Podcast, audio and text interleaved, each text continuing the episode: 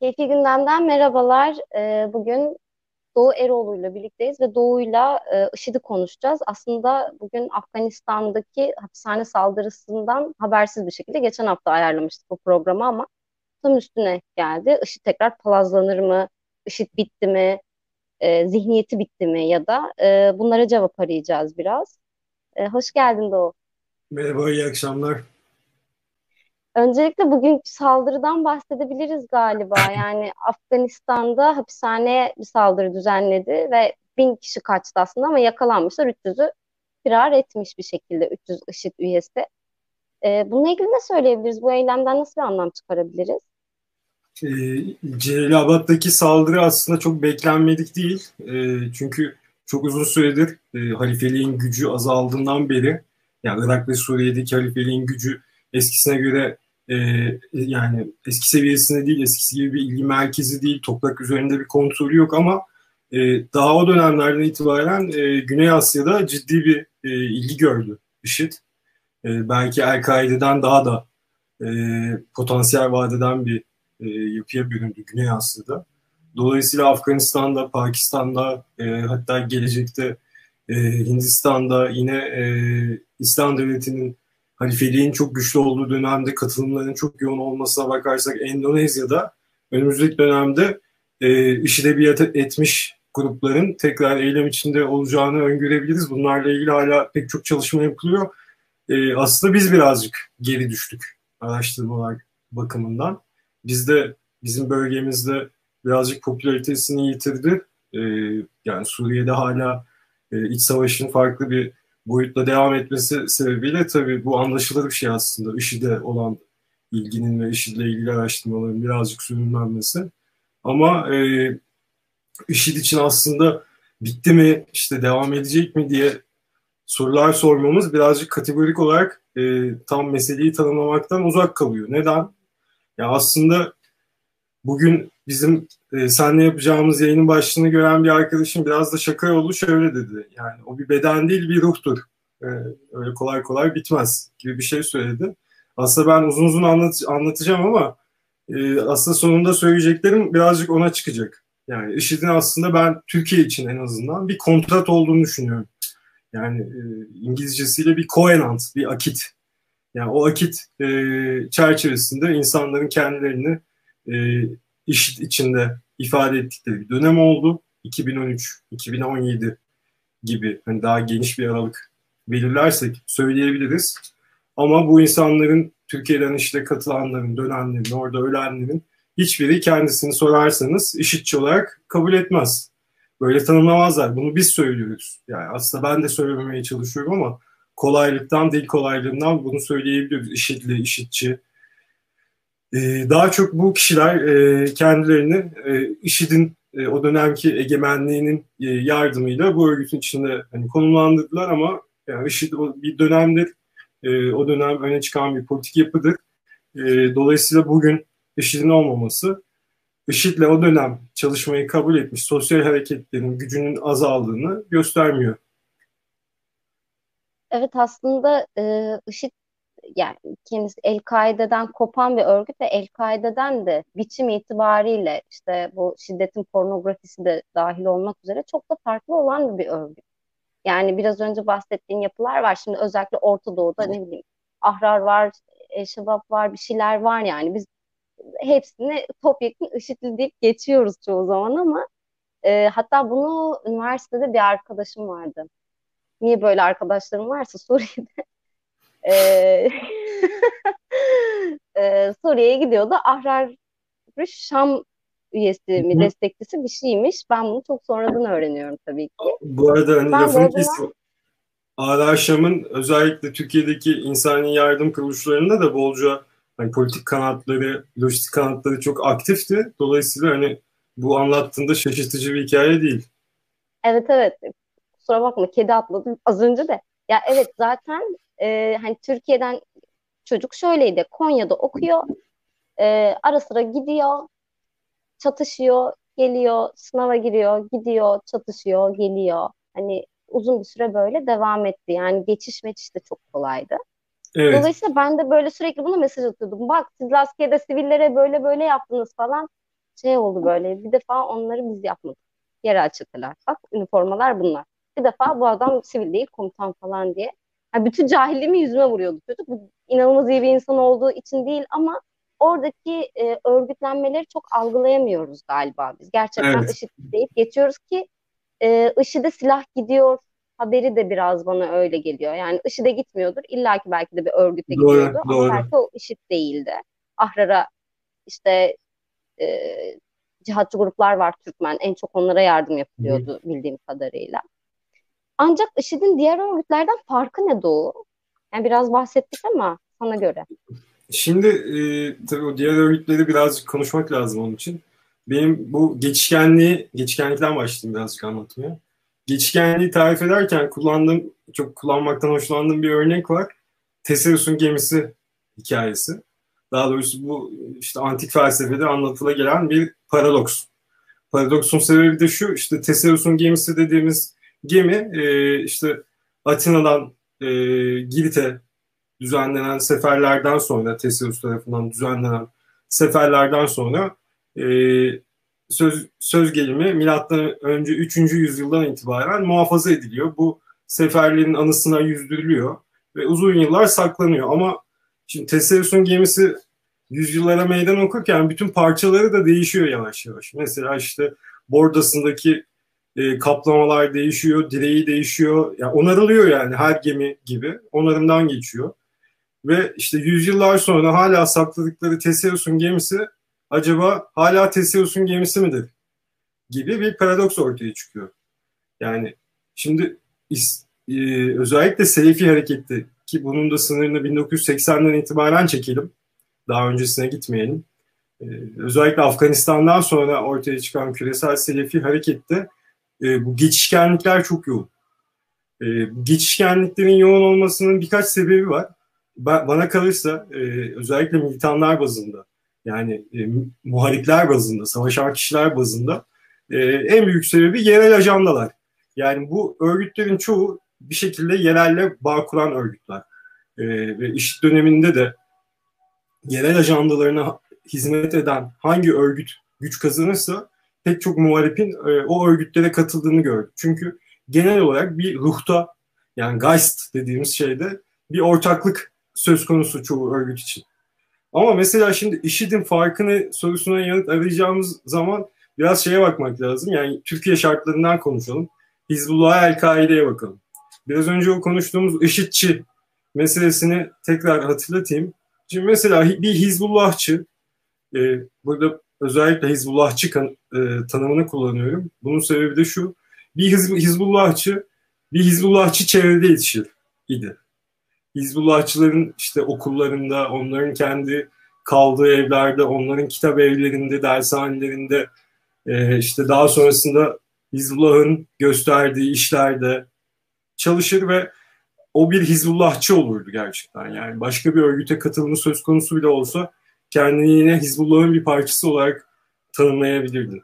El-Kaide'ye baktığımız zaman 2000'li yıllardan sonra Hizbullah'tan kopan grupların da katıldığı, daha sonra işte Türkiye'den özellikle Mısır'a gidip orada ilim tahsil edip dönenlerin katıldığı harekete baktığımızda şimdi El-Kaide'nin IŞİD'den farkı da şuydu. El-Kaide her ne kadar bu e, cihat e, hareketlerine küresellik özelliği katan örgüt olsa da e, çok ciddi bir hiyerarşi içinde işliyorlar her şey. Yani mesela sizin bir hücre içinde bir bir e, işte mücahitin bir hücre içinde yer alması e, efendim söyleyeyim Afganistan'da alınan bir kararla mümkün olup o hücreyi Afganistan'da yetiştirip Kanada'ya yolluyordu El-Kaide ya da İstanbul'daki faaliyetleri işte İtalya'dan gelen birileri denetliyordu. Ya da işte Tunus'taki, Cezayir'deki eylemlerin kararı yine üst mercilerle birlikte konuşulup işte finansmanı falan her şeyi çok ciddi e, yukarıdan aşağı bir süreçle e, bir hiyerarşi tarafından kabul ediliyordu. Şimdi IŞİD'in farkı şuydu. Bu bizim daha önce gördüğümüz Hizbullah için de tabii aynı hiyerarşiden bahsetmemiz lazım. Yani biraz önce söylediğim bu yetişme şekilleri falan hep birilerinin işte karar vermesiyle, birilerinin raporlamasıyla e, bir, bir piramit şeklinde ki bir hiyerarşiyle takip ediliyor, izleniyor, karar veriliyor.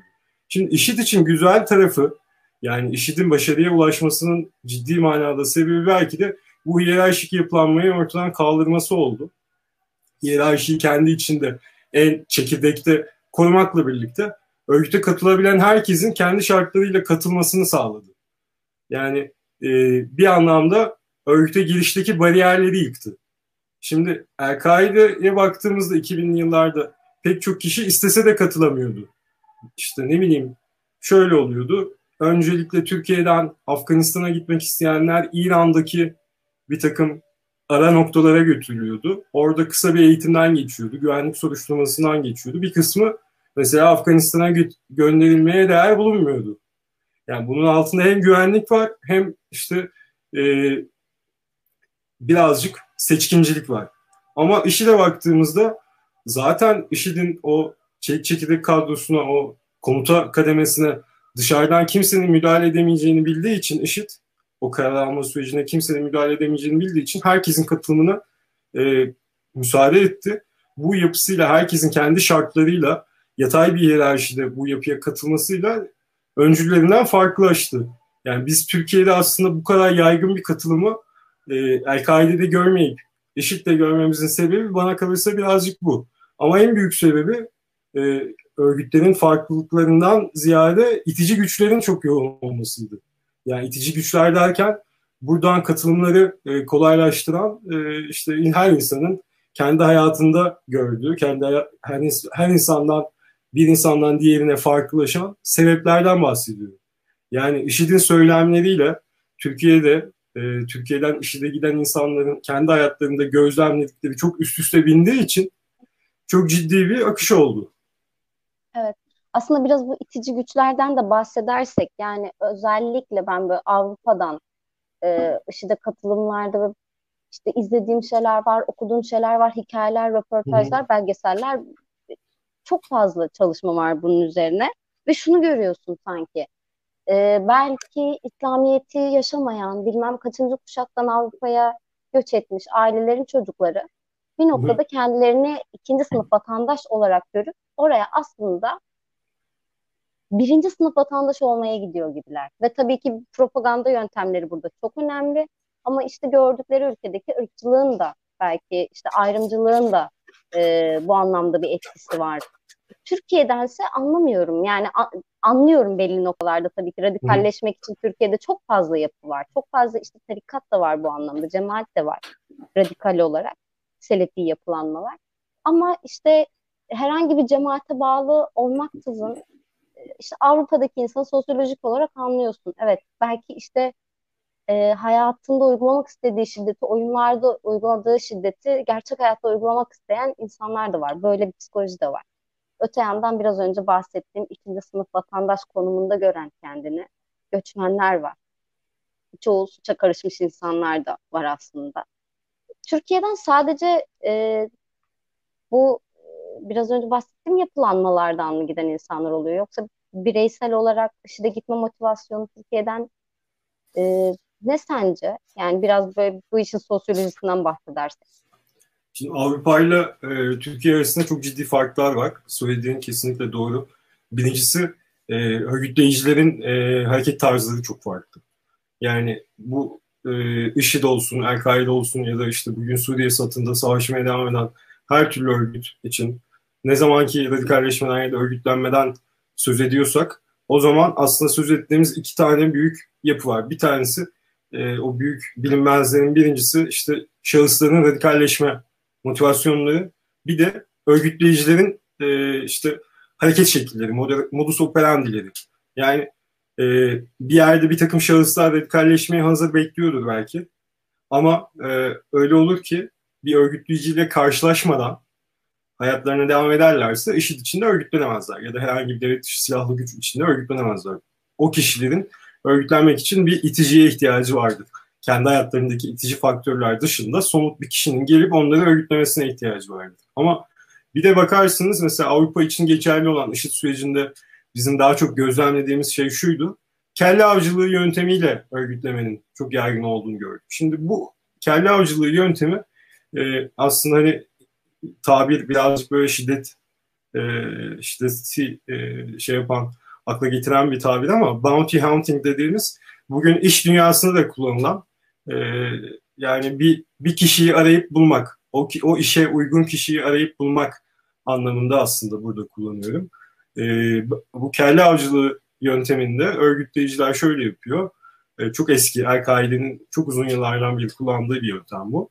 E, bu yönteme göre örgütleyici kişiler daha eğitimli, e, işte dine ilişkin e, hani söylevler verebilecek kadar en azından eğitimli, pop entelektüeller e, ve gidip örgütlenmeye en açık, e, hani şey devlet diliyle söylersek istismara en açık kişileri bulup onlarla ilişkiler geliştirip onları yavaş yavaş örgütlenmeye ve yani örgütlü kişiler olmaya ve cihada katılmaya hazır hale getiriyorlar. Bunun bayağı e, ciddi rehberleri var. E, bu konuda El-Kaide'nin yazdığı yani bir örgütleyici olmak için bir kişiyle hangi aşamaları tek tek tek tek kat etmelisiniz gibi yazılmış rehberler var. Hatta bir sonraki aşamaya geçmek için hani testler var. El-Kaide'nin hazırladığı. E, yani işte testlere işte 20 sorudan 15'inin yani tik atıyorsan kutuya tamam bir sonraki aşamaya geçebilirsin diyor.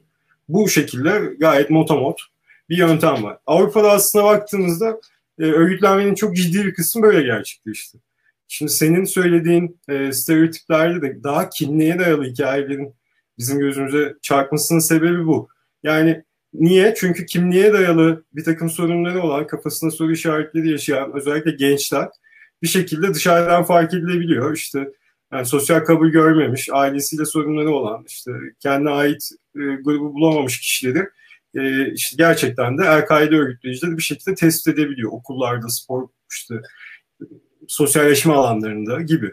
Ama bu gerçekten çok eski ve Türkiye'yi anlatmakta çok da yeterli olmayan bir model. Bizim için daha çok geçerli olan yani Türkiye'de o 2013-2017 arasında 2017 diyemem artık. 2015 desem daha doğru çünkü hani cihadın e, Türkiye'ye dönüşler aslında 2015'te e, somut bir şekilde başladı. Belki de dünyada geri dönüşlerin en erken başladığı ülke IŞİD'den Türkiye oldu. E, yani 2013 ve sonrasında gerçekleşen örgütlemenin büyük kısmı sosyal ağlarda oldu. Şimdi sosyal ağlardaki örgütlülük de kişi bazlı yani kelle avcılığı örgütlülüğüne göre farklı motivasyonlarla oluyor. Birincisi örgütleyen kişiler sizin çevrenizdeki kişiler.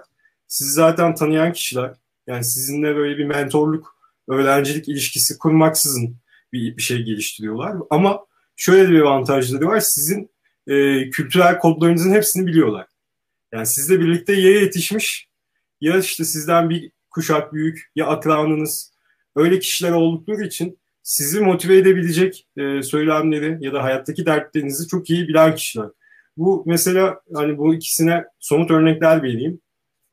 Şimdi Türkiye'de aslında daha çok sosyal ağlarda oldu ama e, diğer eski yöntem olmadı mı? Eski yöntemle de yapılan örgütleme çalışmaları vardı. Bunun en bilineni mesela Adıyaman'daki.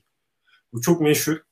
E, Gaziantep yapılanmasının daha sonra tetikçilerine dönüşen e, Türkiye toprakları üzerindeki işit bağlantılı eylemlerin faili, failleri haline gelen kişilerin çok ciddi bir kısmı Adıyaman'dan çıktı. O Adıyaman'dan çıkanların önemli kısmı da ilk e, örgütlemenin en azından temelleri bu sana biraz önce söylediğim bu kelle avcılığı yöntemiyle oluyor. Yani mesela şöyle oluyor. E, çocuklardan bir tanesi şeye gidiyor. E, çadır kente çalışmaya gidiyor. Zaten gördükleri karşısında biraz böyle müteessir olmuş. E, işte üniversite sınavına gir, girmiş, tekrar girmekte. İşte o dönemin yarattığı bir e, hani kafa karışıklığı var.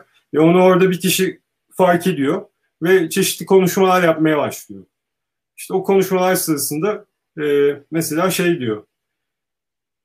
Cehennem korkusundan bahsetmeye başlıyor yani. Çocuğun hani bir dindar olduğunu ama yeterince e, din konusunda bilgili olmadığını fark ettikten sonra e, işte bir sorumluluk gereği aslında cihada katılmak gerektiğinden bahsediyor. Katılmazsa bu sorumluluğu yerine getirmemiş olursa işte cehennemlik olacağını anlatmaya başlıyor. Ve işte cehennem korkusuyla çocuğu şeye çağırıyor e, örgütleyicilerin buluştuğu ara noktalardan bir tanesine çağırıyor. Orada daha fazla akranla birlikte olabileceği işte okuma toplantılarına çağırıyor. Yani bu mesela eski tip bir örgütlenme.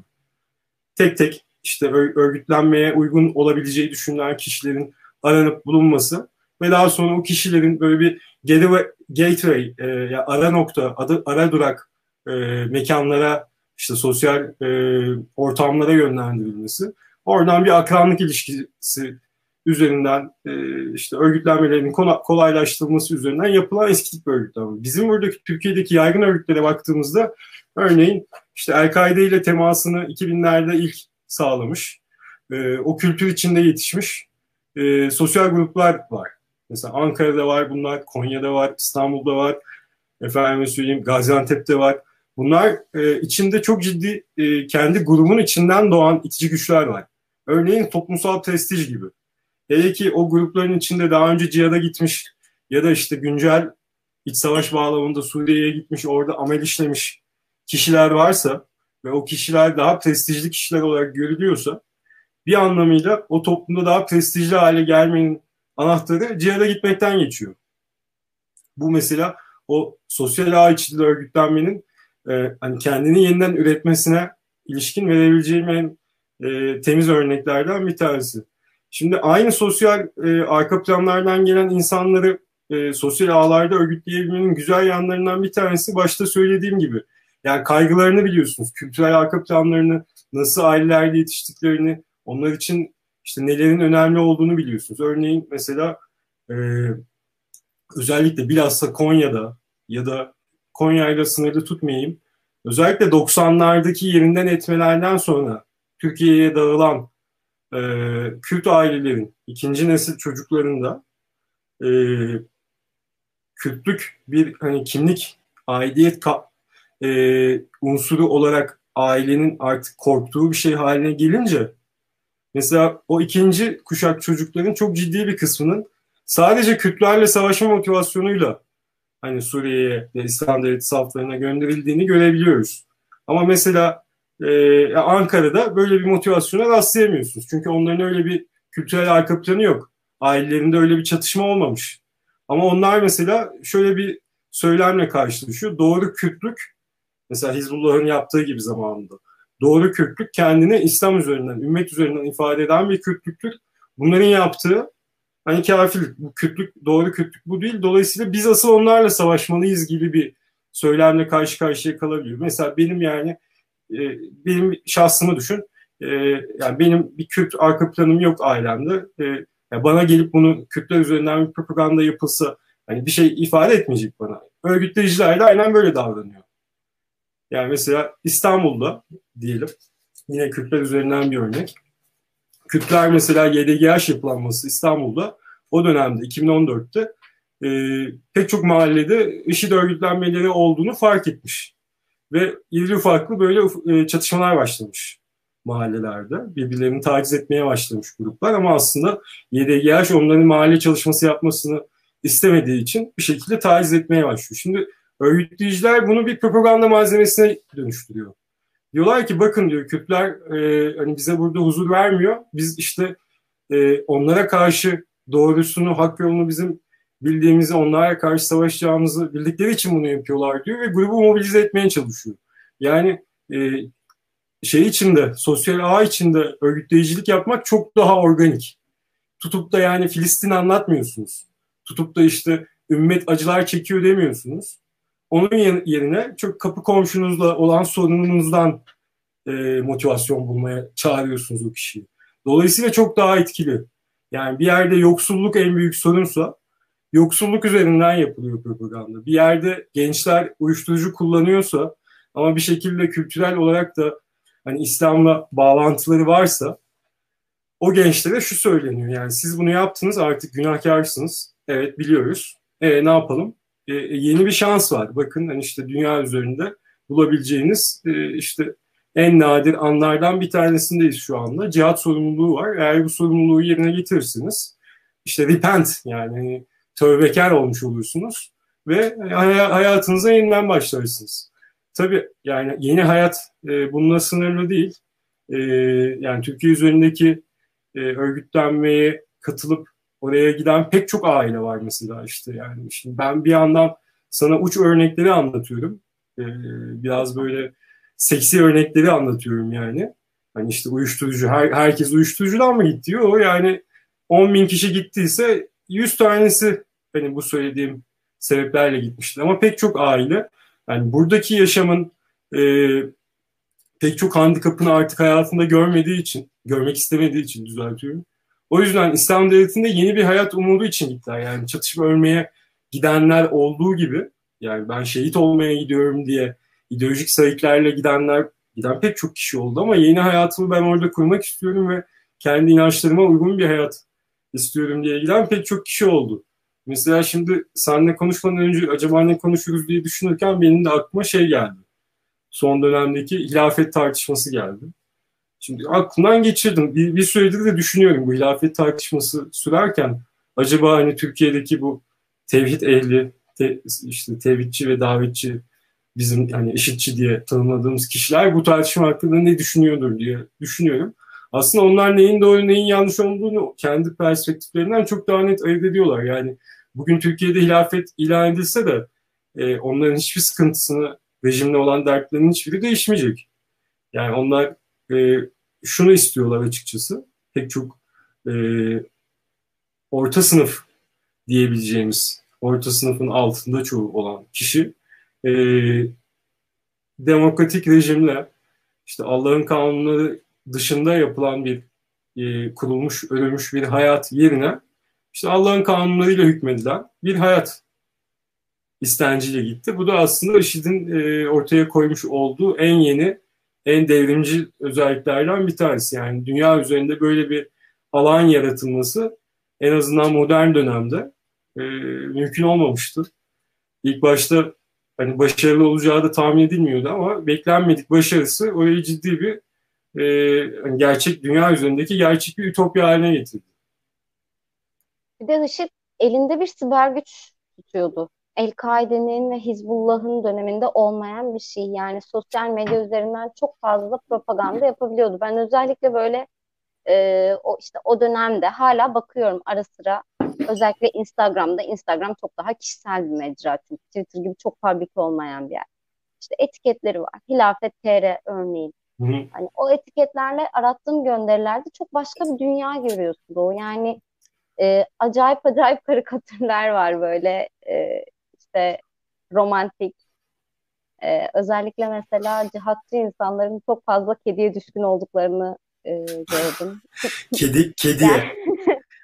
evet. evet, çok evet, seviyorlar doğru. yani. Doğru, ee, Bu bana da şey gibi geliyor. Özellikle bu karikatürlerde işte ne bileyim karı koca karikatürleri var. İşte ne bileyim romantik bakışmalı falan filan. Özellikle sanki kadınları örgütlemede işe yarıyor gibi geliyor bunlar da bana. Yani çünkü karşısındaki adam hem inandığı şey uğruna asan, kesen, inanılmaz gaddar olabilen bir adam. inandığı şey uğruna. Öte yandan da içinde bir minnoş bir, bir şey var böyle. Kedi seviyor ama işte böyle romantik hayalleri var böyle. Hanımım olsun, yuvam olsun, ailem olsun. Evet. Bu motivasyona giden kadınlar da vardır değil mi? Yani savaşmaya gitmiyordur hepsi. Çünkü kadının yeri e, yani evet IŞİD'de savaşan kadınlar da vardı belki ama çoğunlukla evlilik cihadı dediğimiz bir cihat e, uyguluyorlardı. Uygulamada öyle bir şey vardı bildiğim kadarıyla ya da okuduğum kadarıyla. E, böyle bir motivasyon olabilir mi? Yani ben kadınlara yöneliktir diye öyle fikir yürüttüm ama sence nasıl bu? Şimdi kadınlar konusunu açtığına bir anlamıyla sevindim, bir anlamıyla da korktum. E, çünkü bu konuda benim de fikirlerim, e, hem fikirlerim hem karşılaştığım bulgular biraz garip. Şimdi İlk başta söylediğin şeye katılıyorum. Yani e, bu süreç e, El-Kaide ve Hizbullah dönemlerinden farklı bir dönemde gerçekleştiği için yani bu işte dördüncü nesil savaşçı dedikleri bir konsept var. Dördüncü nesil savaşçı dediğimiz şey yani cihatçı, mücahit de diyebiliriz bunlara. E, imkanı neyse onu yapıyor. Yani e, gidip orada savaşacak imkanı yoksa işte propagandaya katılıyor. işte medya gücüyle buna yardımcı oluyor. Ya da senin söylediğin gibi takım işte sub, subculture, alt kültür öğeleri üreterek bu süreçlere müdahale oluyor. Ee, bunlar bunları çok daha fazla gözlemleyebildik. Onların yani kendi echo chamber'ına girmek bizim için artık daha kolaydı en azından araştırmacılar için. Çok gözlemledik Facebook'ta, Twitter'da. Oralar çok benim de takip ettiğim mecralar oldu.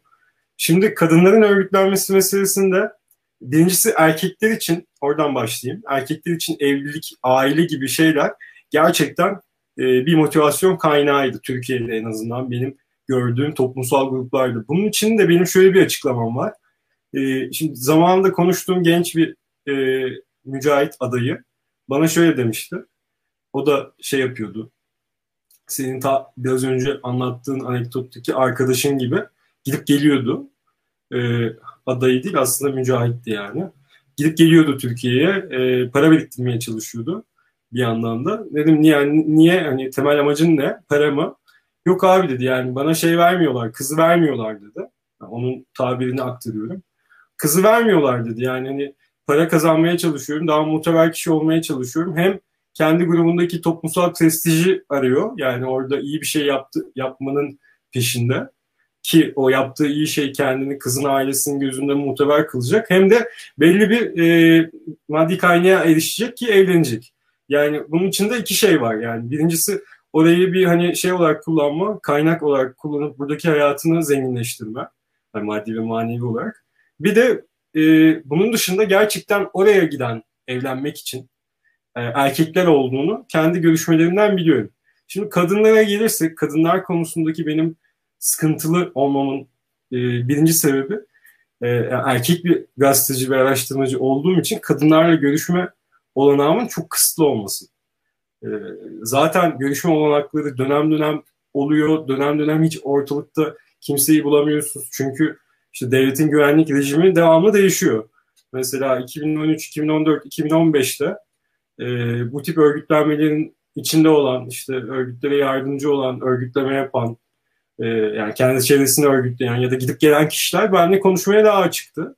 O dönemlerde çünkü hani devletin de kendilerine yol verdiklerini yol verdiğini düşünüyorlardı. Rahatlardı. Bir soruşturmaya karşılaşacaklarını düşünmedikleri için tebliğ yükümlülüğü gereği benimle de konuşuyorlardı. Sonra arada ciddi bir dönem oldu. 2016'dan sonra Türkiye Suriye sahasına IŞİD'e savaş açarak girdiği için burada da e, güvenlik önlemleri değiştiği için güvenlik konsepti değiştiği için e, yani kendi güvenliklerini düşünerek tabii benimle olan temaslarını da ortadan kaldırdılar. Şimdi 2019-2020'ye geldiğimizde de bu birazcık şuna döndü. E, artık e, emniyetin bellediği kişiler var. Onları zaten ne olursa olsun alıp serbest bırakıyorlar. Hani dolayısıyla biz sana istediğini anlatabiliriz. Bizim durumumuz zaten belli gibi birazcık daha rahatlamaya dönüştü. Şimdi e, onlarla görüşürken e, bazen çok nadiren de olsa karşıma kadınlar çıkıyor. Ama o kadınlarla doğrudan birebir konuşmalar yapamıyorum. Dolayısıyla kadınlar hakkında, Türkiye'deki örgütlenen kadınlar hakkında aldığım bilgilerin tamamı e, erkeklerden, erkekler üzerinden geçen bilgiler. Ama e, yani elimizdeki işte soruşturma kaynaklarına falan da baktığımızda şunları görüyoruz. Şimdi Türkiye'de şöyle bir kadın e, örgütlenmesi e, anlayışı var. Kadınlar e, eşlerinin peşinden ailelerini korumak için kocaları başka kadınlarla evlilik yapmasın, başkalarından çocuk sahibi olmasın diye gittiler. Orada sıkıntılar yaşadılar ve mağdur oldular gibi pasif yani edilgen bir konumu kabul eden bir kadın örgütlenmesi algısı var. Bunu nereden biliyoruz? Şuradan biliyoruz. Mesela e, şey dağıtıldıktan sonra IŞİD'in son artık kalesi kalan Bağuz dağıtıldıktan sonra pek çok artık IŞİD'li e, kalıcı olarak şimdi öyle gözüküyor. Irak ve Suriye'deki pek çok kampa yerleştirildi. Türkiye'de buradaki kamplardan dönem dönem SDF'nin kontrol altındaki kamplardan değil ama şeydeki Irak'a gönderilmişlerse çünkü Irak'la diplomatik ilişkilerimiz devam ediyor. Irak'taki kamplardan pek çok defa kadınları Türkiye'ye getirdi. Vatandaşlarını geri aldı. Alırken de aile e, Aile ve Sosyal Politikalar Bakanlığı ismini söylemekte zorlanıyorum. Kadın isim geçmediği için e, bakanlığın adında. Aile ve Sosyal Politikalar Bakanlığı e, bu kişileri aldı ve bir psikososyal destek programına tabi tuttuğunu söylüyor ve çoğu zaman bu kişilerin hakkında bir soruşturma açılmasını da e, sağlamıyor. E, bu kişilere ve çocuklarına destek verdiğini anlatıyor. Desteğin hani içeriği belli olmaksızın e, bunu söylüyor. Cezaevlerine baktığımızda çok az kadın var. Ama şunu biliyoruz aslında. Türkiye'de gerçekten kendi kendilerine örgütlenip kocasını geride bırakıp kaçan İslam devletine giden kadınlar bile oldu. Yani İslam devletinin içinde mesela El Hizba dediğimiz e, işte İran'dakine benzer modelde din polisliği yapan e, kadın grupları olduğunu biliyoruz şehirlerde. Bu bir mit değil. Onun dışında e, İslam Devleti'nin artık güç kaybetmeye başladığı, muharip e, sayısının azaldığı dönemde kadınlardan oluşan istişat tugayları, istişat birlikleri yani işte intihar eylemi plan, planlanması ve yapması e, beklenen gruplar kurduğunu da biliyoruz. Dolayısıyla burada Türkiye'de genel bir pasifite algısı var kadınlarla ilgili. Ama bu bizi nereye götürecek çok emin değilim.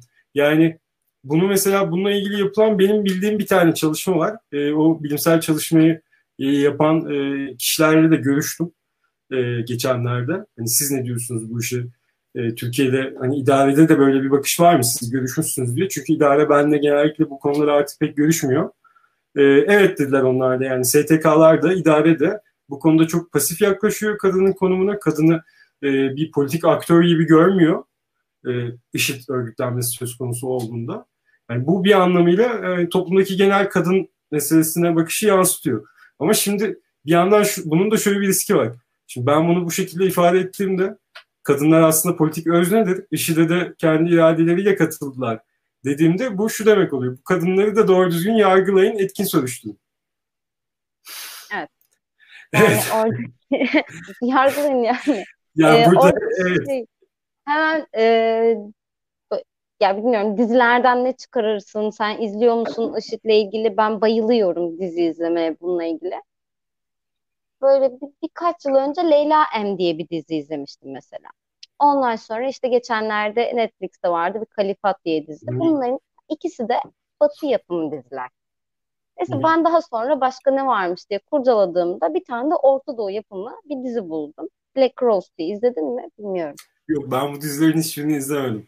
Yani kurgu eserleri okuyorum da özellikle dizileri izlemek istemiyorum. O da şeyden yani ufak tefek şeylere takar da böyle hani hmm, bu da neymiş demeyeyim diye en azından kitapları falan okuyorum. Ben ufak tefek şeyleri şöyle takılıyorum. Oradan elimde bilgisayar Google'lıyorum sürekli bir şeyleri. O kurgu. yani evet ben de ondan bahsediyorum. Dizi izliyorum yani böyle. Ee, Black Cross bu Orta Doğu yapımıydı ve e, biraz önce bahsettiğim gibi şimdi orada da bir kadın örgütlenmesi şimdi. Batı yapımı dizilerde ben şunu gördüm. E, aşık olduğun adamla, kocanla gitmişsin.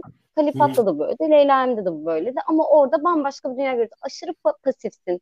İşte dayak yiyorsun, evlendiriliyorsun gibi.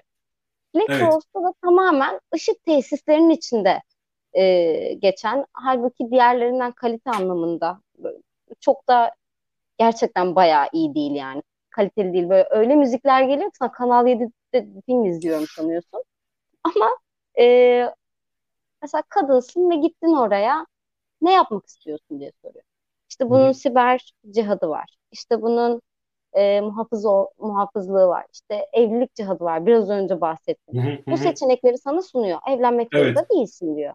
Bu ikinci Onun anlattığın dışında, daha şey gerçeğe yakın bir tablo tabii. Evet yani o yüzden Ama ikisinin de olarak... ikisinin de olduğunu söylemek lazım. İkisi de var yani. Evet. Aynen. Yani ama burada benim o dizide e, şey oldu. ilgimi çeken. Bir sahne vardı. O sahnede e, insanlar halifenin, emirin öldüğünü sanıyorlar ve e, cenaze namazı kılıyorlar. Ve cenaze namazında hepsinin kafa secdeye giderken başka şeyler geçiyor akıllarından. Birinin para geçiyor, birinin kadınlar geçiyor, birinin bir şey. Kadının e, kadın mücahidin aklından geçen şey artık bizim IŞİD'e ihtiyacımız yok. Kendi kadın örgütümüzü kurabiliriz oluyor. Bunu çok ilginç gelmişti mesela. Yani e, veya bir şey daha vardı. Böyle bir patlama oluyor. Adam kadına şey diyor işte sen pişman değil misin? Diyor ki niye pişman olayım? Kaybedecek bir şeyim yoktu. Hayatsız olmaları. Yani o dizi bana biraz tehlikeli geldi açıkçası. Çok fazla şiddeti gösteriyordu. Evet IŞİD bu kadar kötü, bu kadar berbat, bu kadar iğrenç bir örgütü gösteriyor sana ama zaten IŞİD bunların görünmesinden çok da rahatsız bir örgüt değil. Gösteriyor yani. Gösteri gösteri yapıyor her birini.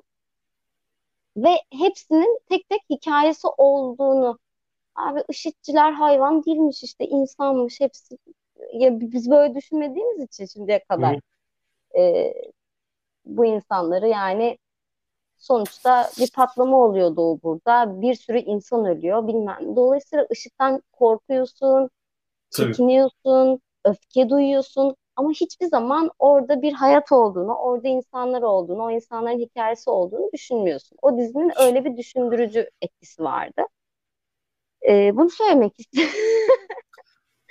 yani şimdi bu söylediklerin yani meselenin en büyük problematik kısmı burası zaten. Yani şimdi aşırıcı radikalleşme de yani e, aşırıcı demekle şunu kastediyorum. Bir takım e, işte ideolojik politik sayıklarla e, radikalleşen bir insan şöyle düşünüyorsa e, belli bir rejimi değiştirmek, belli bir rejime etki etmek için şiddet eylemlerine de başvurmayı e, olumlu buluyorsa biz o kişiye aşırıcı diyebiliyoruz yani genel terminoloji bu şekilde. Şimdi bu şekilde aşırıcı radikalleşmede yapılması gereken birkaç şey var yani bizim bir, çok büyük sorunumuz şu. Her kişinin e, hayat hikayesi senin söylediğin gibi farklı. Herkesin farklı itici güçler var, hayatına etki eden itici faktörler var. Bir tanesi Türkiye'deki adalet eksikliğini hissediyor. Diyor ki ben daha adaletli bir hayat yaşamak istiyorum diyor. Ve gerçekten bu yüzden gidiyor diyor. Yani bunun bedeli mesela savaşmaksa onu da göze alıyor. Ee, bir tanesi işte bunların dışında farklı bir sebepten gidiyor ama önemli değil. Ee, şimdi bu kişilerin her birinin hayat hikayelerini bilmezsek bilmemiz lazım. Ee, bu kişileri disengage edemeyiz. Yani şimdi ceza infaz sistemiyle ilgili çok ciddi sıkıntılarım var. Yani ben hayatımın e, yani IŞİD'le tanıştığımız dönemine kadar da ceza infaz sistemini bir türlü anlayamıyordum zaten. Yani biz ceza infaz sisteminden bizim muradımız ne? Yani bizim toplumsal sözleşmemizin neresinde bu ceza infaz sistemi? Ceza infaz sisteminde ideal olarak bizim istediğimiz şey e, toplumsal sözleşmeyi çiğneyen bir kişinin bir süre hani yalıtık yaşaması ve daha sonra o yalıtık yaşadığı dönemde de belli bir e, artık nasıl söylemek lazım iyileşme, olgunlaşma göstererek toplumla birlikte yaşamaya tekrar hazır hale gelmesini umuyor olduğumuzu düşünüyorum. Yani en azından yani bu insanların hapishanelerde kalıyor olmasının bundan en azından bunun kadar iyi bir sebebi olmalı değil mi? Yani bizim güvenliğimizden ziyade bizim güvenliğimiz kadar e, hani onların gelecekteki yaşamını da düzeltecek bir şey olması lazım. Şimdi e, buradan sözü şuna getirmeye çalışıyorum. E, Türkiye'de 2015'ten itibaren hakkında soruşturma açılan işte bir şekilde sınır ihlali, e, terör örgütüne üyelik ve destek gibi sebeplerden cezaevine giren pek çok kişi e, şeyleri ayrı tutuyorum. Türkiye'deki şiddet eylemlerini, faillerini, e, o eylemlere doğrudan destek veren ve işte çoğu Mehmet hapiste cezalandırılan kişileri ayrı tutuyorum. E, ama e, şunu söylemem lazım. Yani İslam Devleti'ne giden, orada savaşan, e, orada yaşayan, orada aslında bugün evrensel olarak baktığımızda insanlar karşı suçlar işlediğini ortaya koyabileceğimiz kişiler, Türkiye'deki e, ceza kanununun e, evrensellik prensibi ancak soykırım ve insanlar karşı işlenen suçlar söz konusu olduğunda evrensel bir soruşturmaya izin verdiği için e, mesela yani ben bugün Suriye'de savaşmış bir kişi olsaydım ve hakim önüne çıksaydım bir savcı hakkında bir soruşturma e, açsaydı Suriye'deki suçlarımdan değil yani Suriye'de insan öldürdüğüm sabit bile olsa Suriye'deki suçlarımdan değil e, örgüt üyeliği e, işte örgüte yardım, yataklık, sınır ihlali gibi biraz daha tali iddialarla soruşturulacaktım ve ceza alacaktım. Aynen de böyle oldu Türkiye'de. Pek çok kişi Suriye'de çatıştı, savaştı, insan öldürdü, e, işte örgütlü ayrımcılık yaptı ve işte belli grupları e, işte örgütlü bir şekilde ayrımcılık yaptığı için öldürdü. Ezidilere soykırıma katıldılar. Ezidi kadınların köle edilip satılmasında işte pay sahibi oldular. Ama insanlar karşı suçlar e, dolayısıyla soruşturulmadıkları için ancak biraz önce saydığım o üç madde ve onların çerçevesinde gezen maddeler kapsamında yargılandılar. E, düşük cezalar aldılar. E, ya ben kendim beğenmediğim için değil, yaptıkları e, eylemlerin karşılığını yansıtmayan cezalar aldılar ve şimdi hani takvime bakalım. 2015'te oldu bu işlerin soruşturmaların başlangıcı. 2016'da diyelim ki çoğu hüküm giydi. E, bu bilgileri de yani böyle dolaylı dolaylı olarak bakanlıklardan ediniyoruz. Yani kimse bu konuda bir şey söylemiyor. Net bir verimiz de yok. Ancak bakanlar açıklarsa zaman zaman. E, kaç tane tutuklu var, kaç mahkum var onları öyle öğreniyoruz. E, devam ki bu insanlar işte tahliye olmaya başlayacak. Şimdi önümüzdeki günlerde. 2020, 2021, 2022 cezaevindeki işit e, bağlantılı suçlarla yatan insanların pek çoğu artık topluma geri gelecek. Şimdi e, şeyden kastım buydu. İlk başta aşırıcı sayıklarla radikalleşen insanların hikayelerini bilmezsek, araştırmazsak, ilgilenmezsek ki bunu cezaevlerinden başlayarak devletin yapması gerekiyordu. Şimdi onlar kendi sosyal çevrelerine geri döndükleri zaman aynı itici güçlerle, itici faktörlerle karşılaşmaya devam edecekler. Her ne onları motive ettiyse İslam devletine gitmeye aynı şeylerle karşılaşmaya devam edecekler. Yani adaletsizlikle karşılaştıysa adaletsizlik aynen devam ediyor. Yani yoksullukla karşılaştıysa daha da kötüsü devam ediyor. Ya da bir sosyal çevresinde hani ilk başta anlattığım gibi prestij arayışıyla gittiyse o topluluğun yani cihada olan e, verdiği değer şimdi daha da fazla devam ediyor belki. Yani şimdi bu durumda devletler nasıl programlar tasarlıyor? Birincisi ilk başta şey yapıyorlar. E, işte karakter e, envanterleri çıkarıyorlar. Yani bu kişinin işte e, aşırıcı radikalleşmesinde ortaya e, o aşırıcı radikalleşmesinin ortaya çıkmasını sağlayan nedenler nelerdi? Onu ortaya koyduktan sonra yavaş yavaş çözülüyor iş. Dolayısıyla bu işin en büyük sorunu bu. Yani birey birey tek tek bakmak lazım ve başarı e, kriterleri çok ortaya koymak kolay değil. Yani bir kişi de ben iyi bir iş çıkardım, evet artık ben bu işi yaptım ne, ne zaman ne kadar sürede e, bu başarının elde edeceğini bilemiyorsun. Yani 5 yıl sonra o kişiyi tekrar cihat hareketiyle ilişkilenmiş bir şekilde bulabiliyorsun. Yani Batı'da buna uygun bu söylediğime uyan birçok örnek var. Yani işte bu deradikalleşme, disengagement programlarına katılıp da suç işleyen çıktıktan sonra çok böyle örnek model mahkum olarak gözüken yani örnek gösterdikleri insanların suça devam ettiği olaylar var. Ama e, çok ciddi bir kısmı suçlar arındırılabiliyor hala. Yani ben şimdi aslında uzun süredir bu programların Türkiye'de yürürlüğe girmesini istiyorum ama bir yandan da elimizde çok ciddi bir sorun var. O da adaletsizlik sorunu. Yani şimdi e, toplumun böyle bir çağrı yapmasını istiyorum. şahsi olarak istiyorum. Desin ki devlete, idareye ya bu sorunu sahiplen. Çünkü bu hepimiz için bir hani varlık problemi olacak. Ben yani düşünce özgürlüğüme yönelik e, olası tehditlerin içinde e, bu tehditleri bekleyerek yaşamak istemiyorum. Yani e, bu şekilde motive olmuş kişilerin ya ben e, yani ben mesela daha rahatım ama pek çok arkadaşım, pek çok çevremdeki pek çok kişiden e, yani işi ne yapacak şimdi diye daha endişeli olduklarını görebiliyorum. Dolayısıyla bir toplum böyle yaşayamaz. İdare eden bu konuda bir şey istemesi lazım. Ama şimdi şunun da farkındayım. Yani özellikle 2015 5 Haziran Diyarbakır saldırısından sonra gerçekleşen süreçte e, devletle e, ciddi anlamda bir kopukluk oldu belli topluluklar arasında. Kim o topluluklar? İşte Kürtler, Sosyalistler, Aleviler kendilerinin işi tarafından hedef alındığını ve devletin de buna yol verdiğini düşündükleri için yani devletle olan kontakları bence ortadan kalktı gibi bir şey oldu. Çok zedelendi kalkmadıysa diyor. Vatandaşlık bağlarını koruyorlar ama yani sadece kağıt üstünde bir bürokratik bir nikah olarak e, kaldı. Bence artık onların devletle olan e, hani kontratı güvenle savunacak bir vatandaşlık bağlarının kalmadığını düşünüyorum. Bunu tabii onaymak mümkün. Onarım programı denen şeyler var. E, bu onarımı sağlayabileceğimiz. Ne yapmak lazım onarım programında?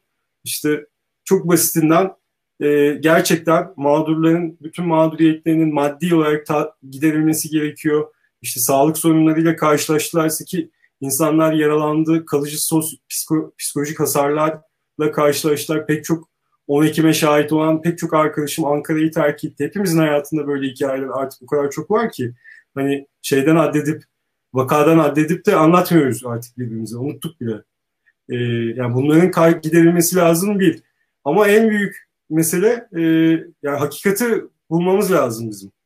Şimdi işit araştırmalarında 2015'ten sonra benim karşıma çıkan en büyük tökez, e, en büyük takoz yani e, aşamadığım e, söylem devletin bu özellikle Türkiye topraklarındaki şiddet olaylarındaki devletin parmağıydı. Şimdi e, bunu konuşmaktan vazgeçmediği için insanlar e, bunun gölgelediği çok ciddi bir sosyolojik gerçeği konuşamaz hale geldik. Yani devlet Kürtlerle savaş için IŞİD'e destek verdi burada da işte seçim kazanmak için böyle böyle olaylara hani yol verdi söylemi henüz yanlışlanabilir değil. Yanlışlanabilir değil derken yani ben bir gazeteci olarak henüz buna ikna olabileceğim belgelerle karşılaşmış değilim. Şimdi bunu böyle bir teori etrafında okursak ki buna ilişkin çok ciddi bulgular var doğru. Ama sadece bunu konuşmayı tercih edersek senle şimdiye kadar konuştuğumuz pek çok şeyi de konuşamamış oluyoruz. Ya benim en büyük sıkıntım bu. Ama yani biraz önce söylediğim gibi bu, bu deradikalleşme, de, de, disengagement programlarına toplumun çağrı yapabilmesi için önce bir adalet umudunun toplumda olması lazım. Yani bu hakikatin ulaşılacağına, sorumluların yargılanacağına, varsa sorumluların yargılanacağına dair bir ümidin olması lazım. Çalışma e, bir siyasi irade görmesi lazım yani. Şimdi siyasi irade yokken yani kim kime hani o çağrıda bulunacak ben de merakla bekliyorum. Evet ki geçmişte Hizbullah e, yargılamalarında biz bu adaletsizlikle adaletsizlikle karşılaşmıştık. 2011 yılında tutukluluk sürelerini kısaltan bir e, yasayla birlikte çıktı çoğu hani suça çoğu tamamı suça karışmıştı. Konca Kuriş'in katilinin de evet, e, evet. aralarında bulunduğu e, kişiler üst düzey Hizbullah üyeleri e, gayet verdi. Kutlamalar eşliğinde serbest bırakıldılar falan. Bugün de Ebu Hanzala IŞİD'den yargılanıyor mesela ve ben hemen evet. o cemaatlere de biraz değinmek istiyorum Doğu. Yani tamam. Ebu Hanzala ile mesela geçen sene Fırat biliyorsun Fırat, e, Fırat Fıstık röportaj yaptı. Onlar da erkek ekibi, olduğu için ben gidemiyorum. Ekibiyle. ekibiyle. evet, evet tevhidçilerle. Aha, evet. Ben de onlarla 2017'den sonra görüştüm pek çok defa. Ya aynı grupla ben de görüştüm. Evet. Ben görüşemiyorum erkekler.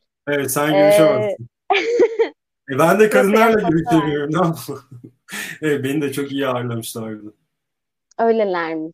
Yani biz şey düşünmüştük, iç odada bale de yapıyorlardı falan diye ama. Şimdi ben, ben şöyle bir şey anlatayım ya. Şimdi inşallah dinlemiyor, dinleyen yoktur o kişilerden de. Hani onları e, tenkit edecek bir şey söylemeyeceğim. Şimdi ben röportaja gittim. Ne zamandı? 2017 Ocak'tı galiba. Ben de ulaştık gittik. Böyle çok güzel e, bir onların şeyi var. Newsroom gibi bir yer yapmışlar böyle. E, bir binanın üst katına. Onun ilerisinde de böyle bir ofisleri var. Belli ki görüşmeler için hani kullanılıyor. Şimdi ben oturdum dandik bir tane ses kayıt cihazı çıkardım tamam mı? Yıllardan beri onu kullanırım yani ne yapayım. Hani ben bununla kayıt yapacağım dedim izniniz varsa. E, tamam tabii tabii dediler. Biz de zaten kayıt yapacağız dediler. Çıkardılar bir tane Zoom H6. Yani böyle artık profesyonel böyle atak kayıtlarda kullanılan müzisyenlerin kullandığı sen bilirsin yani de yani dinleyiciler de bilsin diye yani birkaç bin liralık bugünkü fiyatı 4-5 bin lira falandır herhalde Zoom H6 ses kayıt cihazının. Ya, e, e, iyiymiş sizin kayıt cihazınız da dedi. Öyle başladık konuşmaya. Sen devam et lütfen. Sorunu kesmiş oldum. yok yok önemli değil. Yani e, Fırat konuştuğu zaman mesela tabii ki IŞİD'le alakamız yok. Biz IŞİD'e eleman falan yetiştirmedik tabii ki gibi şeyler söylediler. Kimse demez ki evet. tutup da evet biz cihada gönderdik, iyi ki de gönderdik, IŞİD'e gönderdik demeyecek tabii ki. E, ben de o zaman Fırat'ın röportajını paylaşırken şey yazmıştım. Hani bütün dünyada genç insanlar sosyal medyadaki işte internet ortamındaki bir takım kanaat önderlerinin yaptığı konuşmalardan etkilenip radikalleşirler. Dolayısıyla da IŞİD'e ya da diğer örgütlere gitme motivasyonu buradan gelişir. Bu anlamda da bu kadar uzun değildi. Tweet biraz daha kısaydı ama Yok hani, anladım e, demek istediğini. Tevhidçiler bu anlamda IŞİD'le bir alakamız yok diyebilir mi gibisine. Fırat'ı aramışlar.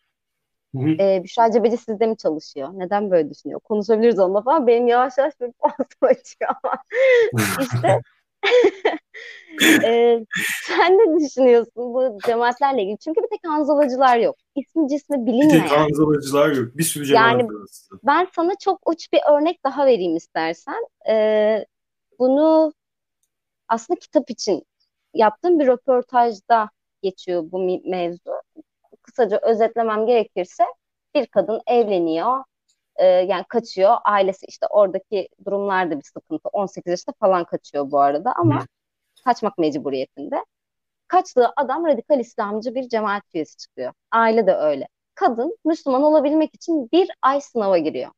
Bir ay. Yani zaten Kur'an kurslarında yetişmiş Müslüman bir kadın bu. Ama onlar gibi e, Müslüman olmak için bir ay sürekli online sınava falan giriyor. En son zaten kaynanasının bir dosyasını buluyor. Eski gelinlerin çıkmış soruları. Online sınav mı? Geçiyor. Evet. Allah Allah. Yani giriyor. cemaatin kendi arayüzü falan mı var? Ben yanlış Hayır anladım. hayır. Yok. Online böyle görüşmeler oluyor. İşte chatleşmeler bir, oluyor. Mülakat, mülakata ona... giriyor. Tamam. Evet. Bir ay tamam. boyunca ama. Yani ama sorularda şöyle diyor. Yani Allah'ın eli var mıdır mesela? Hı hı. Ben de diyorum ki işte Kur'an'da geçer, şu ayette geçer, bu ayette geçer. Bana diyor ki e, sen bu soruya cevap veremezsin. Bu soruya çok büyük e, alimler cevap verebilir. Cevap Hı. vermemen lazım falan gibi böyle saçma sapan bir sınav getiriyor. Aynen dediğim gibi kaynanasının çıkmış sorularını bulunca geçiyor zaten sorular. oluyor. O zamana kadar da çıkmış sorular önemli.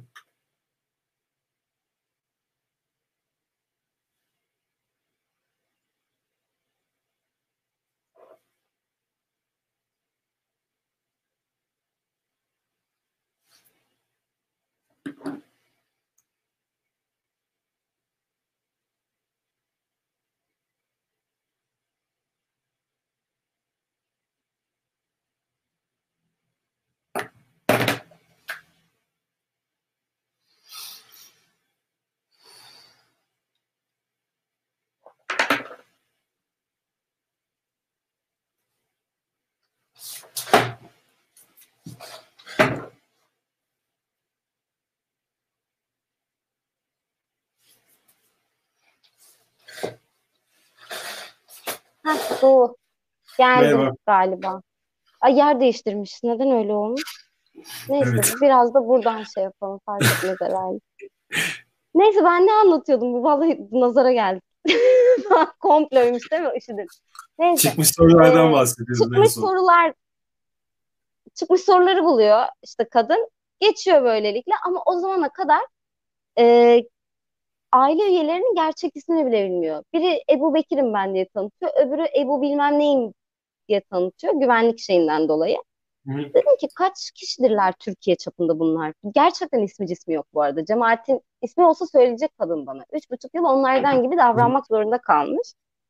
En son boşandı etti ama e, yok diyor 4-5 bin kişi vardır ama e, Türkiye genelinde. Aynı şekilde radikal İslamcı bir örgüt üyesi abisi olan başka bir kadınla röportaj yapmıştım mesela. Bu Medyascope'da yayınlanmıştı.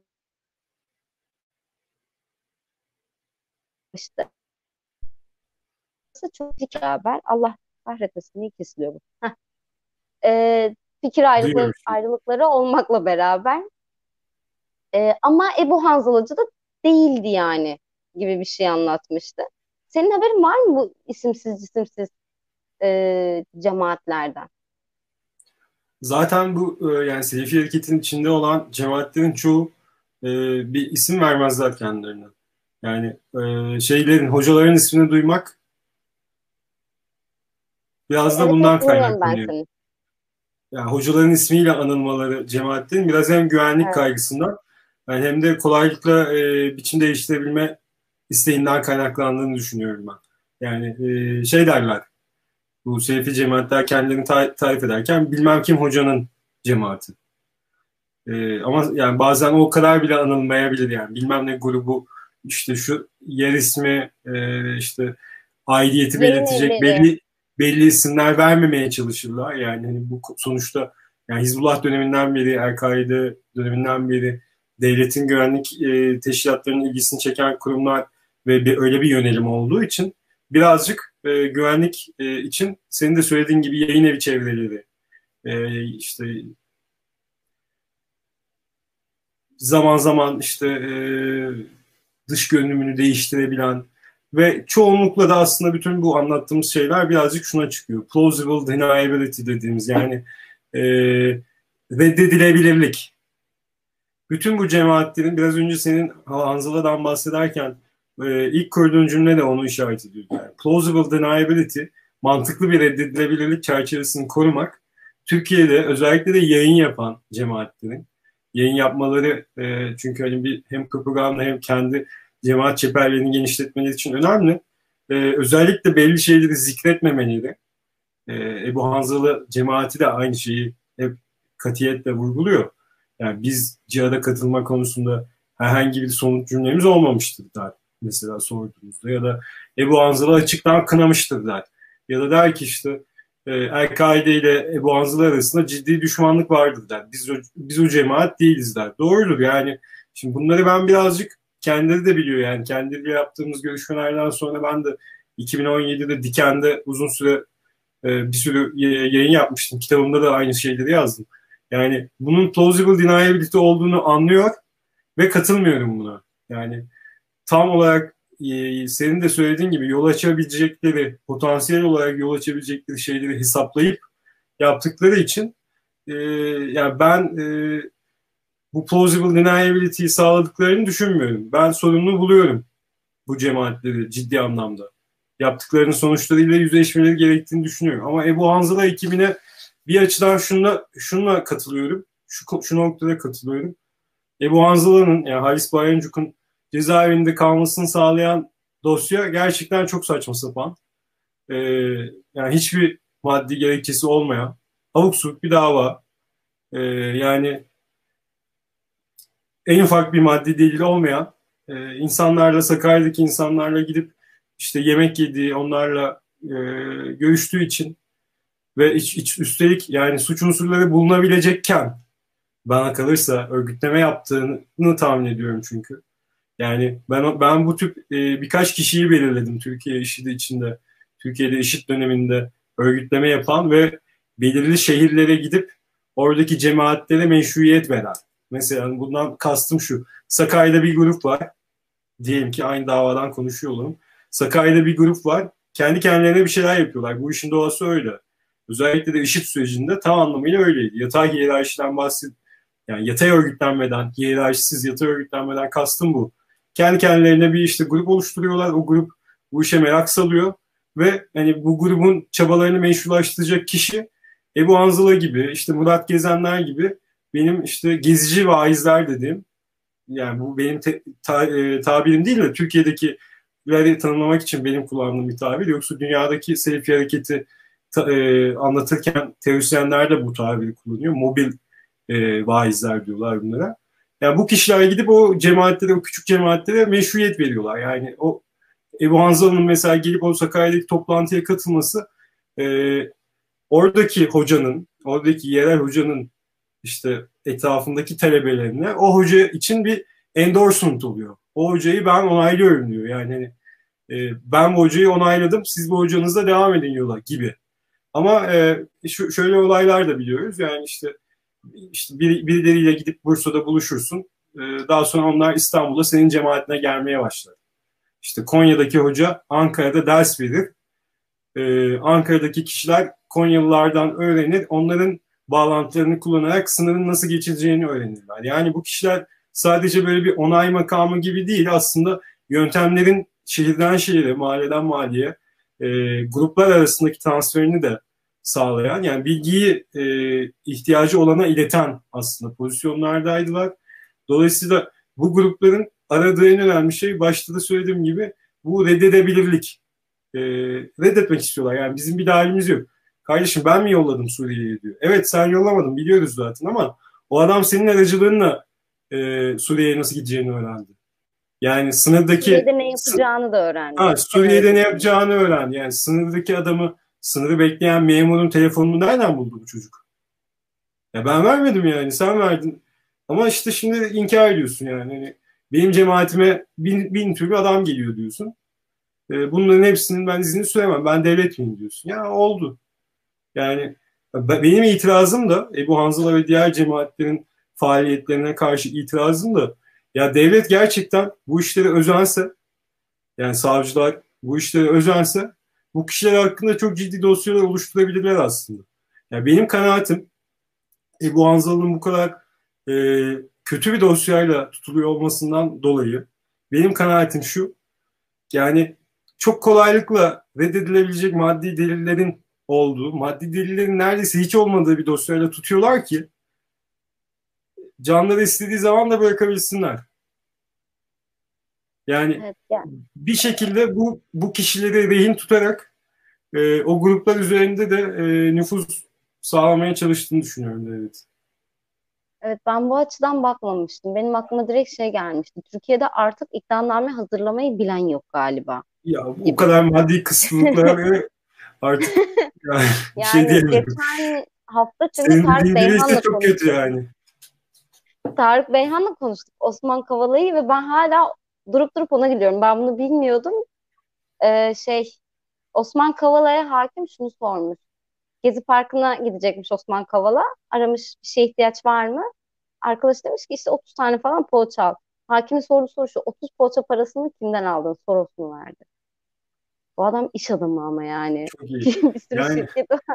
Soros'tan ama... 90 lira geliyordu. yani ama böyle düşünürsek tabii ben hiçbir şey e, hani yazamam çizemem. Doğru söylüyorsun. Haklısın. Böyle bir beceriksizlik olduğuna çok eminim de. Ya mesela başka bir örnekten bahsedeyim. Ama senin söylediğin çok geliyor bana şu anda. Yani hiç öyle düşünmemiştim açıkçası ve dediğin şey çok çok mantıklı geldi şu anda. Ben direkt beceriksizliktendir diye masum bakmışım yani. Evet örnek diyordum. Başka bir örnek vereyim. Mesela Diyarbakır 5 Haziran 2015 HDP Diyarbakır mitingi saldırısı davasında çok garip bir olay var. Mesela orada dört sanık yargılandı. Sanıklardan bir tanesi zaten doğrudan patlayıcıları yerleştiren, ateşleyen kişi. Diğer üçü de e, ona lojistik destek verdiği gerekçesiyle kendilerini sanık olarak buldular. Bunun sebebi de işte bir kısmının e, bu saldırgan Orhan Gönder'in kaçtığı Gaziantep'te kalacağı evi ayarlayan kişiler olması. E, işte bir kısmının işte iletişim tespitlerinden bulunuyor ve aslında dört kişiler. E, dört sanıktan e, bir tanesi 2017'de Temmuz'da yanlış hatırlamıyorsam 25 Temmuz 2017'de tahliye oldu. Ben de o sırada davayı takip etmiyordum açıkçası. E, davayı o tahliye haberini görünce ya dedim ben bu davaya bir bakayım. Niye adam şimdi durduk yerde tahliye oldu merak ettim. Dosyayı açtım. E, hiçbir maddi zaten bulgu yok o kişiyi Diyarbakır saldırısına bağlayan. Burhan Gök isimli bir kişi. E, bu kişi olay yerinde işte e, Orhan Gönder'in e, evini kiralayan adamla birlikte bulunduğu için e, göz, gözü altına alınmış, tutuklanmış. Zaten diyor ben taksiciyim, benim bunlardan haberim yok. E, iletişim tespitlerinde falan da şeyi yok, adı geçmiyor. Diyor ki ben bunların hiçbirini tanımam. Benim bir tane telefonum var, o da şu. Benim kullandığım telefon budur. Hani diğer başka şeyler getirirsiniz ben onları kabul etmiyorum falan filan. Daha sonra ben yani bu adamın hani neden tutulduğunu, neden bırakıldığını anlayamadığım için kendi kaynaklarımı taramaya başladım. Yani yıllardır sonuçta bu dosyaları inceliyorum.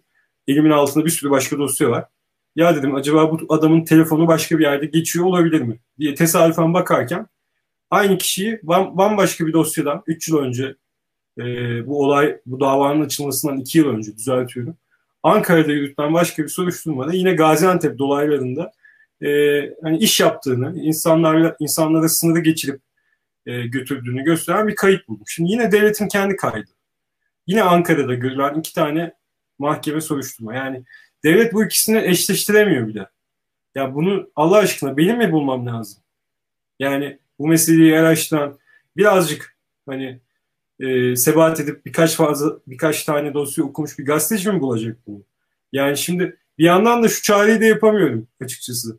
Bunun, e, bu tür davalara bakacak işte merkezi bir birim kurulsun. Özel yetkilendirilmiş mahkeme ya da savcılık kurulsun. Ya Türkiye'nin o kadar ağzı yandı ki o tür özel yetkili e, yargı kurumlarından. Böyle bir şey de yani insanlara çekine çekine sordum mesela. Ceza hukukçularıyla görüştüm. Sizce böyle bir şey olsa olur mu dedim.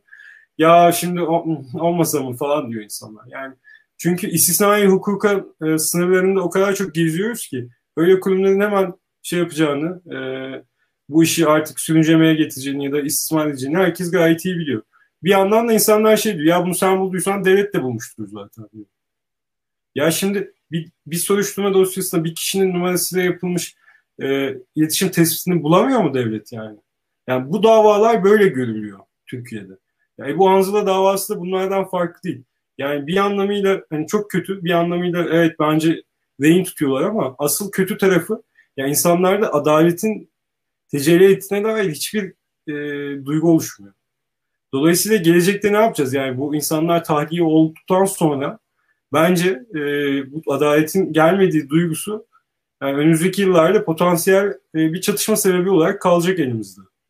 Ya da yani belki bu ad- gelmeyen adalet başka devlet dışı silahlı güçlerin örgütlenmesi için motivasyon kaynağı olacak. Yani sen bunu bu şekilde açıkta bırakırsan bir şiddet sarmalına e, toplum kapılmasını kolaylaştırmış oluyorsun. Yani bu mit, IŞİD'in devlet tarafından kullanıldığı, ön, ön verildiği miti yani pek çok grup tarafından bence bir radikalleştirme, örgütleme söylemi olarak da kullanılabilir. Ama devlet bunu buna izin verdi yani. Aslında ay süremiz de bayağı olmuş. Yordum seni biraz galiba ama yani bir de ben seviyorum bu konuyu konuşmayı niyeyse de hoşuma gidiyor yani. Doğu birkaç sene önce şöyle bir eylem olmuştu. Ben aslında onu başlarda bir sorarım diye düşünüyordum ama şimdi aklıma geldi. Ee, sen bununla ilgili haber de yapmıştın. Ee, böyle Türkiye'de de çıkmıştı. Böyle kurşunlar, bıçaklar bilmem nereden işte Türk bilmem ne vilayetinden Hı hı, e, evet, selamlar gibisinden böyle mektuplar çıkmıştı. Evet, geçen sene olmuştu. Ne olmuştu? Yani ben bir şeyi hatırlıyorum. Konya'dan dolayı yakalandı. Çünkü e, aklı evvelin bir tanesi Konya'daki e, şey Alaaddin Tepesi'ne çıkıp yani bir tek yer bildiren Konyalı herifti galiba. Onun dışında evet, hiçbiri evet. şeyde evet, doğru, değildi. Doğru, doğru hatırlıyorsun. Ee, onlar bir yakalandı galiba. 10 kişi, o kişi tutuklandı. tutuklandı. Yok yok o kişi tutuklandı ha. birkaç kişiyle birlikte. Böyle yeri tespit edilen birkaç kişi oldu. Ama o olay yani aslında önemli bir olay hatırlattın niye oldu? Ee, geçen sene Nisan ayında yanlış hatırlamıyorsam Nisan 2019'da 5 yıl sonra ilk defa El Bağdadi'nin bir görüntüsü çıktı. Yani o dönemde El Bağdadi'nin öldürüldüğü operasyondan yaklaşık 5 ay önce ve bir elinde dosya görüldü. Dosyanın üzerinde de Türkiye vilayeti yazıyordu. Şimdi IŞİD'in küresel yapısı şunu gerektiriyor artık. En azından yeni dönemdeki stratejisinin şu olduğunu anlamıştık o dönemde. Yani bölgesel bir e, bir toprak üzerinde egemenlik düşüncesi yerine tüm dünyaya yayılmış hani vilayet adı altında idari örgütlenmeler ve bu örgütlenmelerin içinde işte belli gruplar e, silahlı mücadeleyi devam ettirecek. E, ve buralarda eylemler bekleyebiliriz diye biz de e, aslında e, şaşırtmıştı. Türkiye'nin bir vilayet olarak görülmesi bizi de birazcık endişelendirmişti. Çünkü hani doğrudan İslam Devleti komuta kademesine e, hesap veren bir silahlı bir grup mu var acaba? Yoksa böyle bir grup ortaya mı çıkacak diye düşünmüştük. Yani o olayların, e, o kampanyanın e, Türkiye'deki İslam Devleti destekçilerinden öyle e, çok ilgi görmesinin sebebi de oydu aslında. Yani bu şeyi destekçileri heyecanlandıran bir geliştirme olmuştu. Ama o olaydan sonra en azından e, belki El Bağdadi'nin öldürülmesi, örgütteki liderlik değişimi e, işte iyice artık e, Irak ve Suriye'deki yapının değişmesi orada böyle bir bu mesela bu yaza baktığımızda yine bir yıpratma kampanyası düzenleniyor. Attrition campaign dedikleri böyle belli hedeflere e, onların canını sıkacak saldırılar yapmayı sürdürüyorlar ama eskisi kadar kuvvetli olmayan bir yapıda.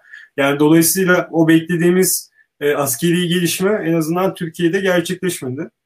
E, en ama şey e, senin hatırladığın örnekler hala Türkiye içinde Türkçe konuşan e, kesimde e, bir karşılığı olduğunu göstermesi açısından da bence önemliydi.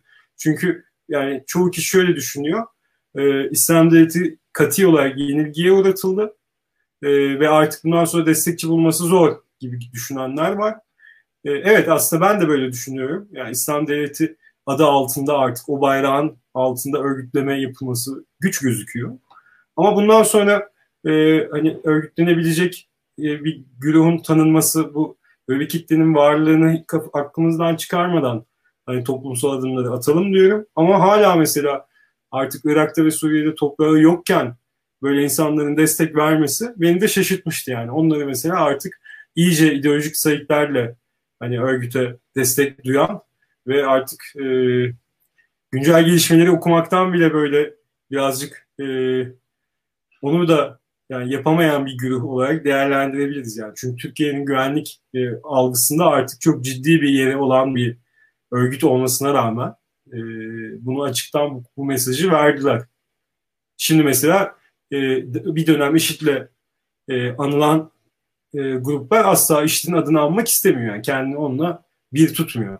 O dönem öyle bir yaşandı geçti. Onların kimliği IŞİD'den ayrı. Zaten de öyle. Evet. Ee, bir yandan da şey yaptığı eylemlerle de atıyorum yani tamam bugün Afganistan'a düzenlenen saldırı epey dikkat çekti ama bundan bir ay önce Hişam el Hişami suikastı o kadar dikkat çekmedi benim anladığım kadarıyla ve Hişam el Hişami Iraklı güvenlik uzmanı artı IŞİD'le ilgili belki dünyada sayılı çok bilgili olan insanlardan biriydi. E, Amak'ta evet. IŞİD yani Amak e, IŞİD'in kendi yayın organı orada Hişam el Hişami'yi öldürdüğünü açıkladı. Bu suikastı açıkladı. Yani şimdiki eylemleri aslında biraz daha tehlikeli olabilir mi? Yani bir anda paldır küldür gelebilirlermiş gibi geliyor bana ya da ben mi parana yaklaştım acaba? Ee, ya aslında e, böyle yaz dönemlerinde e, IŞİD'in hani son yıllarda tekrarladığı böyle bu e, biraz önce söylediğim yıpratma kampanyası başlıyor. Yani bu dönemlerde belli dönemlerde eylemlerini sıklaştırmaya daha stratejik hedefler üzerinde yoğunlaştırmaya çalışıyor ki hani bunu da bir kamuoyu kampanyası üzerinde kamuoyu kampanyasına dönüştürebilsin. E, yani dolayısıyla aslında bu söylediğini hani tasdiklemek de yanlışlamak da çok kolay değil. Yani bu örgütün tabii e, kapasitesinin hala olduğunu gösteriyor ama hani bu kapasitenin ne kadarını kullanıyor ve biz bunlarla karşılaşıyoruz.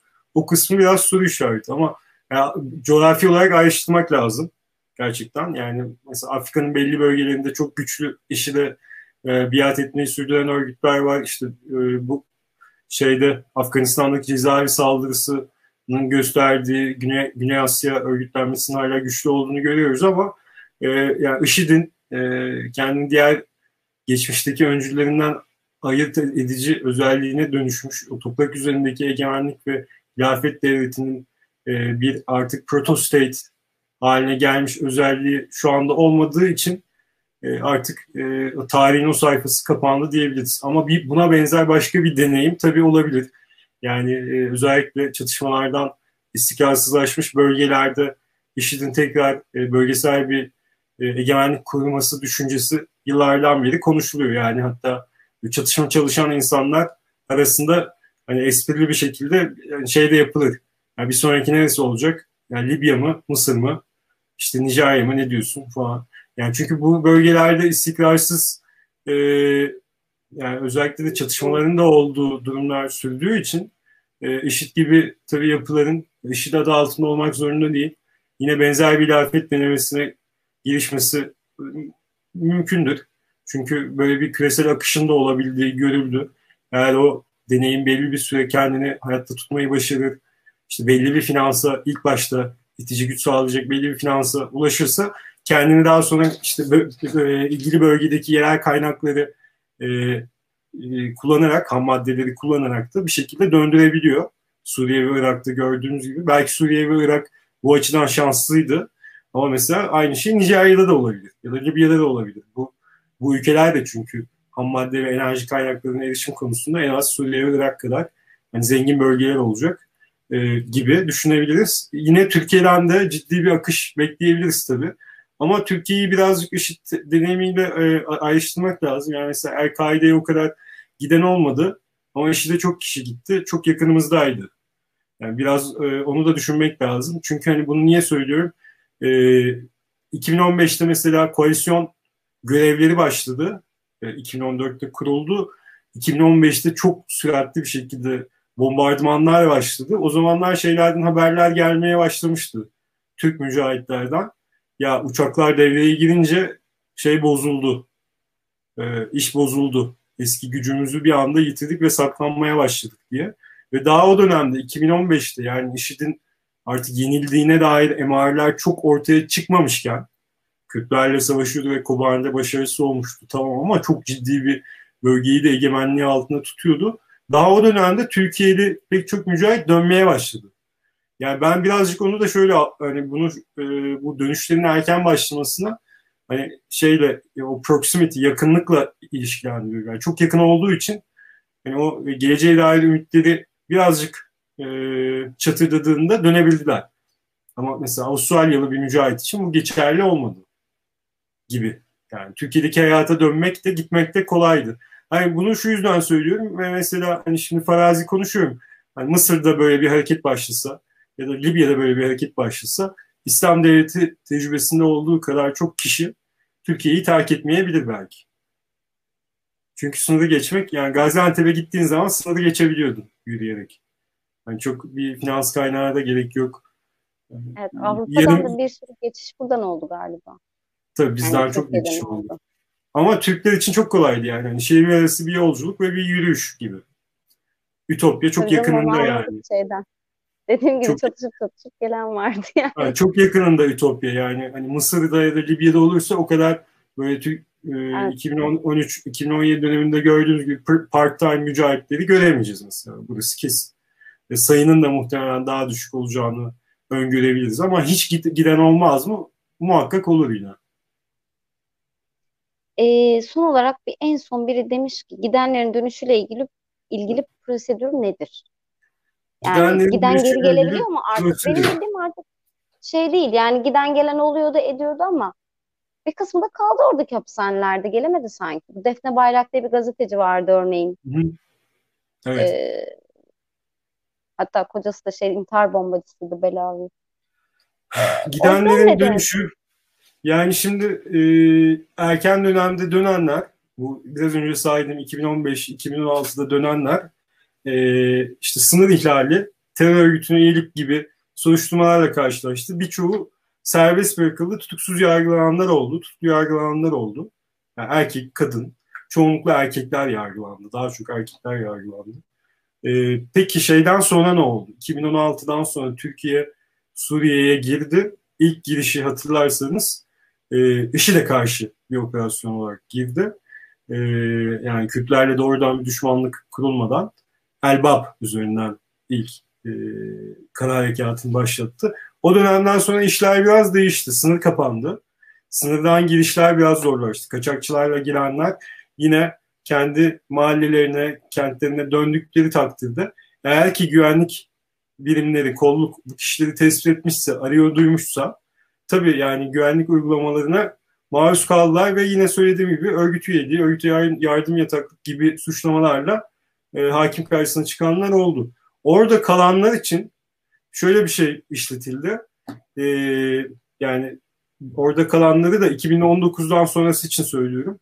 Özellikle IŞİD'in son toprak ve parçasından da çıkarılıp Irak'ta ve Suriye'de Irak devletinin ve Suriye'de de e, Kürt hareketinin, e, SDF'in e, Demokratik Suriye güçlerinin kontrolündeki kamplarda tutulan insanlar için de şöyle bir şey süreç başlatıldı. Türkiye Irak'la ilişkileri devam ettiği için oradakileri Türkiye'ye getirdi ciddi bir kısmını.